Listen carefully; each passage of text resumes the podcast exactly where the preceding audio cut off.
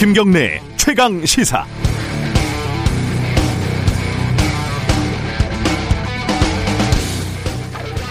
여기저기서 인용을 하도 많이 해서 일종의 상투와 같이 보이지만은 나름 멋있는 말이 있습니다. 칼은 찌르되 비틀지 마라. 과거에 강골 검사로 유명했던 심재륜 전 고검장이 남긴 검찰 수사 10개월 중에 첫 번째 덕목이죠. 수사할 때 쓸데없이 고통을 주지 말고 절제하라는 뜻입니다. 물론 우리 검사님들이 이 덕목을 지키고 있느냐 모르겠습니다. 들어가지도 않는 칼을 억지로 밀어넣거나 엉뚱한 곳에 칼을 넣고 마구잡이로 비트는 꼴을 수없이 보아왔으니까 말이죠. 아, 제가 지금 검사 얘기를 하려는 게 아니라요. 어제 추미애 장관 아들 관련 기사 중에 이런 게 있더군요.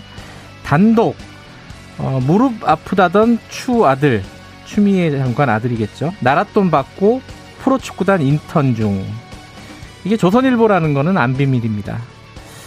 처음에 추 장관 아들이 프로축구 선수인 줄 알았어요.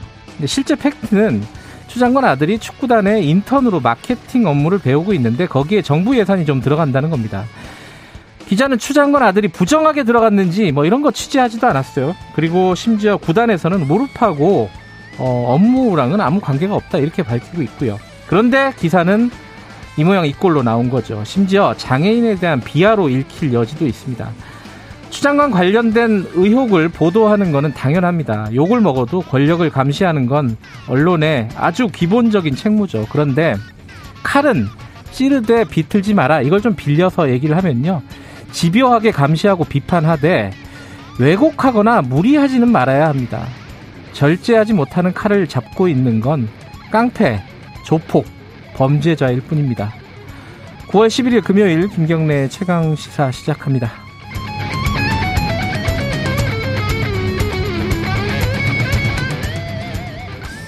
김경래 최강 시사는 유튜브 라이브 열려 있습니다. 실시간 방송 보실 수 있고요. 문자 참여 기다립니다. 샵 9730으로 보내주시면 공유하겠습니다. 짧은 문자는 50원, 긴 문자 100원. 스마트폰 콩 이용하시면 무료고요. 일부에서는요, 텔레그램 마약방 들어보셨나요? 여기서 마약왕으로 불리는 사람이 있는데, 그 닉네임이 신세계라고 합니다. 이 실체를 취재한 뉴스타파 홍주환 기자 만나보고요. 2부에서는요, 긴급 재난지원금, 어, 윤곽이 다 나왔어요. 어, 기획재정부 2차관과 함께 정부 입장 정확하게 좀 들어보겠습니다.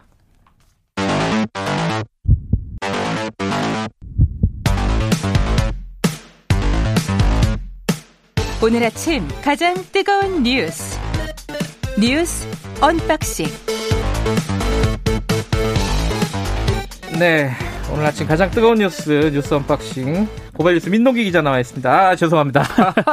이게 죄송합니다. 민동기 그냥 그냥 민동기 기자 나와 있습니다. 미디어 전문 기자 민동기 기자. 오늘 한마디 더 붙여드리겠습니다.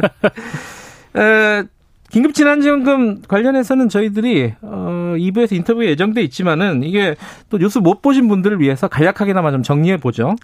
정부가 어제 7조 8천억 규모의 4차 추경을 비롯해 가지고요. 네. 12조 4천억 규모의 긴급 민생 경제 종합 대책을 추진한다고 밝혔는데 네. 4차 추경이 편성되기는 59년 만입니다. 음. 그리고 문재인 대통령이 어제 청와대에서 제8차 비상경제 회의 비공개 토론을 주재를 했는데요. 네. 신속한 집행이 관건이다. 그래야 추석 이전에 지급이 돼서 많은 국민에게 도움이 될 수 있고 국민 필요에 부합할 수 있다. 이렇게 주문을 했다고 합니다. 네. 아, 관련 부처의 추경안이 국회를 통과하기 전에 미리 집행 준비를 할 것을 지시를 했다는 건데요.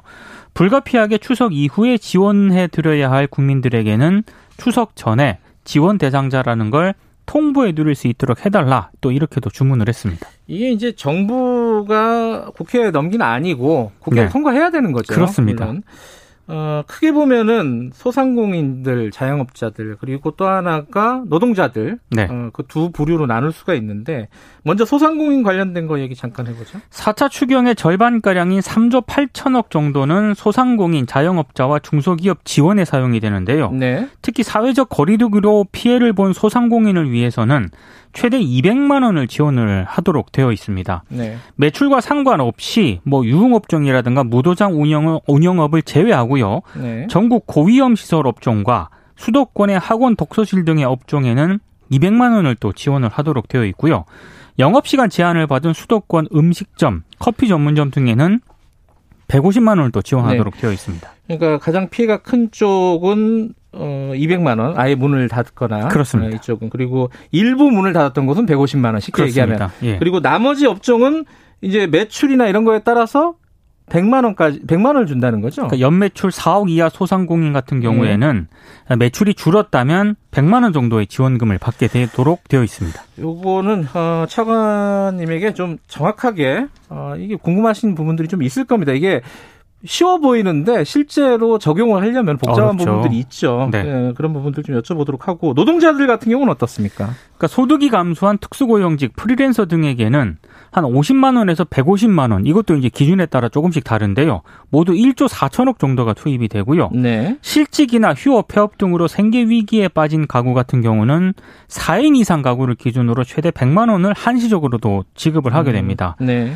특히 아이 한 명당 20만 원을 지원하는 특별 돌봄 지원 같은 경우에 지원 대상이 초등학생까지 확대가 돼서요. 532만 명의 혜택을 음. 받도록 되어 있습니다. 특수 어, 긴급 고용 안전 지원금 이건 저번에 한번 해본 거니까 네. 그나마 좀 아는 건데 이 생계 지원하는 가구 어 100만 원씩 지급한다는 건 기준이 정확하게 뭘까? 네. 이것도 네. 나중에 좀 정확하게 파악해 보겠습니다. 통신비 2만 원씩 지급한다는 건 논란이 있는데 그것도 네. 여쭤보죠 나중에. 네. 어, 삼성 이재용 부회장 관련된 공소장이 공개가 돼서 여기저기 분석 기사가 나오고 있는데 언론과 관련된 내용들이 좀 있어요. 그러니까 검찰이 지난 1일 이재용 부회장 등을 기소를 하지 않았습니까? 네. 법원에 이제 공소장을 제출했는데 이게 일부 언론이 입수를 해서 공개를 했습니다. 네. 아, 삼성이 2015년 7월 제일모직 삼성물산 합병안 통과를 위한 임시 주총을 앞두고 언론사를 상대로 전방위적인 여론 조선 작업을 작업을 벌인 것으로 나타났고요. 네. 어, 이 무렵 삼성이 무려 나흘 동안 36억 정도의 광고를 언론사들에게 발주한 것으로 또 나타났습니다. 음. 2015년 6월 4일 미국의 그 헤지펀드 엘리엇이 삼성물산 지분 보유 사실을 공개를 하면서 반대 분위기를 주도를 하지 않았습니까? 네. 이때 엘리엇을 시세 차익만 노리는 투기 세력으로 규정을 해서 일반 대중은 물론이고 투자자가 합병의 문제점을 제대로 인식하지 못하게 할 목적이었다. 이게 음. 이제 검찰의 판단입니다. 네. 당시에 이제 엘리엇이 문제가 있다. 그리고 국민연금 보고 어, 뭐, 백기사 역할을 하라, 이런 기사들이 그렇습니다. 굉장히 많았잖아요. 실제로 엄청나게 보도가 예, 됐습니다. 근데 그게 이제 삼성의 광고하고 연관이 있다. 검찰은 지금 그렇게 보고 있는 거네요. 그렇습니다. 그렇죠? 어, 10월 3일 날 이제 곧 다가오잖아요. 추석 네. 연휴 직후인데 그 개천절 집회를 하겠다 이런 단체들이 있, 는데 국민의힘에서도 좀 한마디 해야 되는 거 아니냐 이런 얘기 계속 나왔어요. 김정인 위원장이 한마디 했죠. 어제 비대위 회의에서 어, 지금은 온 국민이 일치 단결해서 코로나19를 극복하느냐 아니면 무너져 내리고 마느냐 가늠하는 그야말로 절체절명의 시기다. 네. 아, 이웃과 국민과 함께 해주시길 두 손 모아 부탁드린다. 그러니까 집회를 좀 미뤄달라. 네네. 네. 이런 취지로 이제 얘기를 했습니다.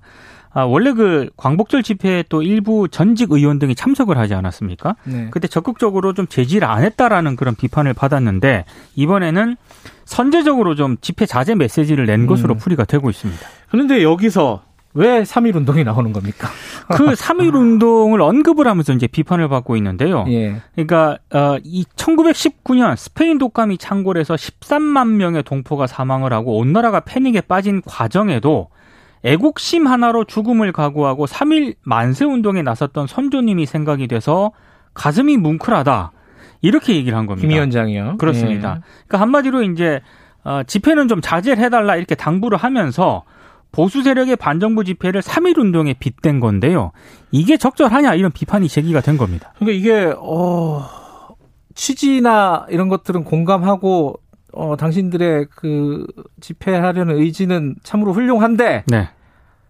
멈춰달라 이렇게 해석이 될 수도 있는 거네요. 그러니까 그렇죠? 다 좋은데 코로나19 때문에 좀 자제를 해달라 음. 이런 취지로 해석이 가능한 거죠. 민주당은 좀 어, 여기에 대해서 반발했겠어요. 그러니까 망언이라고 지금 비판을 했고요. 뭐 우원식 의원, 진성준 의원, 이하경 의원 등이 일제히 페이스북에 네. 구구 세력을 3일 만세 운동에 나선 선조로 격상시켜 버렸다라고 비판을 했고 네. 망언이다. 굉장히 좀 격한 어조로 음. 비판을 쏟아냈습니다. 김정인 위원장도 한마디 했지만 안철수 대표도 국민의당 대표도 한마디 했죠. 그러니까 이제 지금 당장 개천절 집회를 전면 취소해주기 바란다라고 얘기를 하면서 음. 국민의힘을 향해서요 개천절 집회 참가, 참석자를 출당 조치하라 이렇게 요구를 했거든요. 음, 강하게 얘기했군요. 예. 그러니까 다른 당의 출당 조치까지 언급을 했는데 이왜 네. 이렇게 언급을 했느냐를 두고 정치권에서는 아, 그러네요. 국민의힘이 네. 일부 강경 당원과 결별을 하면 연대할 수 있다는 의사를 좀 아, 간접적으로 아, 내비친 것 아니냐 이런 해석이 나오고 있습니다. 무슨 말만 하면 해석들이 언론들이 이런 해석을 네. 되게 좋아합니다. 어, 어찌됐든 간에, 이제 뭐, 3.1운동 그거는 약간, 어, 구설이라고 보고요. 이제 김정인 위원장도 그렇고, 안철수 대표도 그렇고, 공통적으로 집회, 요번 집회는 하지 마라. 그렇죠. 알아달라. 이렇게 호소를 하고 있는 거니까, 뭐, 얘기를 들었으면 좋겠는데, 그것도 그쪽 반응은 그렇지는 않아요. 그죠? 김종인 위원장에 대해서 오히려 막 비판하면서, 그죠? 성토를 하고 있죠. 지금 예. 분위기는. 아, 10월 3일 좀 걱정됩니다.